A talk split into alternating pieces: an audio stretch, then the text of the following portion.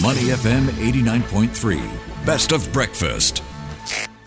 The bigger picture only on Money FM 89.3. Good morning. Welcome to the bigger picture. We are zooming in on UOB's fourth quarter earnings just out this morning, and they are reporting an increase in their fourth quarter earnings as net interest income surges on higher interest rates. So its net profit for the three months ended December rose 13% to $1.15 billion.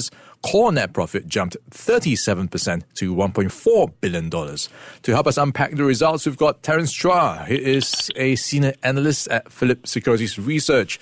Morning, Terence. Thanks for joining us on the show today. Hi, morning, Ryan. Thanks for having me. Hey, let's uh, unpack these numbers. It looks like, by and large, it's quite a decent set of uh, data. What's your take? How does it align with expectations? Yeah, so uh, Ryan, the results came ahead of the market expectations. Uh, largely, like what you mentioned earlier on, if this was driven by better NIMs. Uh, when we strip out the integration cost for Citi, which is a one-off cost that UOB incurred, the results were still very, very strong. Uh, the the the bright spot obviously was because uh, rates are climbing uh, on a quarter-on-quarter basis. the net interest income actually remains stable. That actually helped to mitigate a slightly slower non-interest income because wealth management fees continue to trend downwards. Uh, but that was obviously mitigated by stronger net interest income. Dividends was also mm. hit, but there was no special dividend uh, which the market expected. So I think that might might be slight disappointment there. Yeah, Terence is a good overview. So let's uh, unpack some of these segments. Let's start with the special dividend. No, we saw DBS reporting a special dividend. Um, how much of a surprise is this for you to not see this playing out for UOB? Is there any clear reason why they did not want to do so? Yeah, I, I think I think there are different reasons, right? I think they could be more concerned about the integration of uh, Citi Group, and that's the reason why they might have chosen not to pay out a special dividend. Uh, but they, they did, having said that, they did hike the the the final dividend. So I think that's that's an indication that they, they are trying to reward shareholders. Another thing when we look at the results is that uh, there was we saw slowing loans growth in Singapore and the North Asia markets, and that's that's something I think uh, UOB might be a little bit concerned, and that's the reason why they chose not to pay a special dividend this time around. All right, just to give listeners an idea of the dividends, we've got a final dividend of 75 cents per share.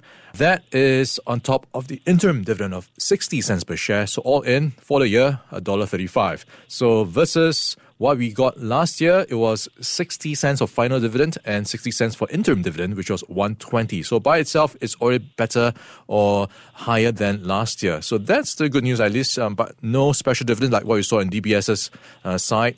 Something to look out for perhaps in tomorrow's numbers when OCBC reports. And talking about loans growth, um, we've got the China reopening story playing out this year, Terence. How much is that going to be in terms of exposure and upside for UOB? Yeah, so I think I think everybody is optimistic on the, the reopening of uh, China for for UOB. Uh, they, they, they, they, in their their results flash, we haven't seen them talk about the outlook, but I think generally the sentiment is that China's reopening will be positive for for UOB.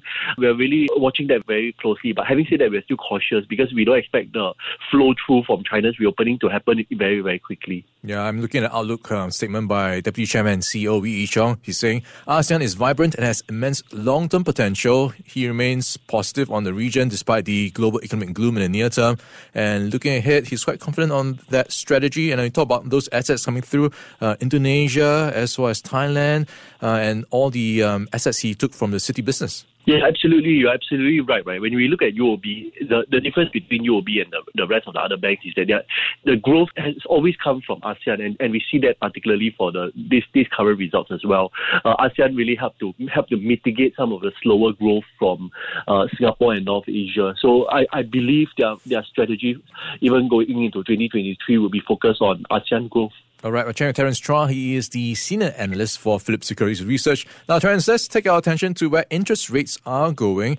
And just to give you a bit of a recap, you've got fourth quarter NIMS at 2.22%. That is higher than the third quarter at 1.95%.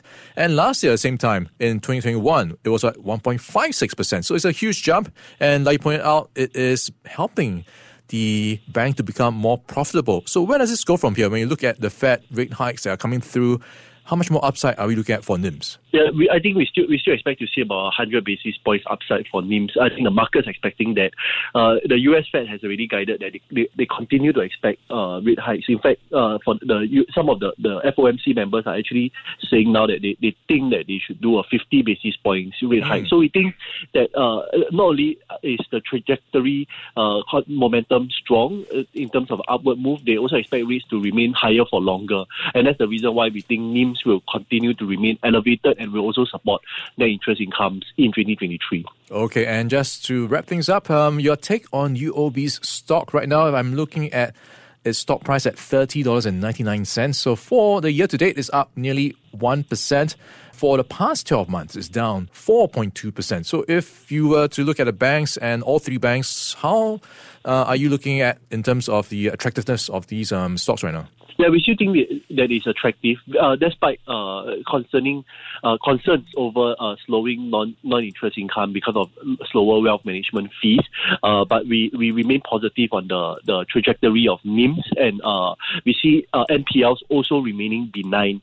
So we think that uh, this will support earnings for the, at least the next two years. So we, we are still positive on the three banks. Okay, so that's a good look for banks coming through from the latest set of numbers, and of course OCBC will be reporting their earnings tomorrow morning. We're chatting with Terence Chua. He is a senior analyst for Phillip Securities Research. Terence, thanks as always for your time, and we'll catch up again with you soon. Catch up soon. Thanks, Brian. Before acting on the information on Money FM, please consider if it's suitable for your own investment objectives, financial situation, and risk tolerance. To listen to more great interviews, download our podcasts at moneyfm893.sg or download our audio app. That's A W E D I O. Available on Google Play or the App Store.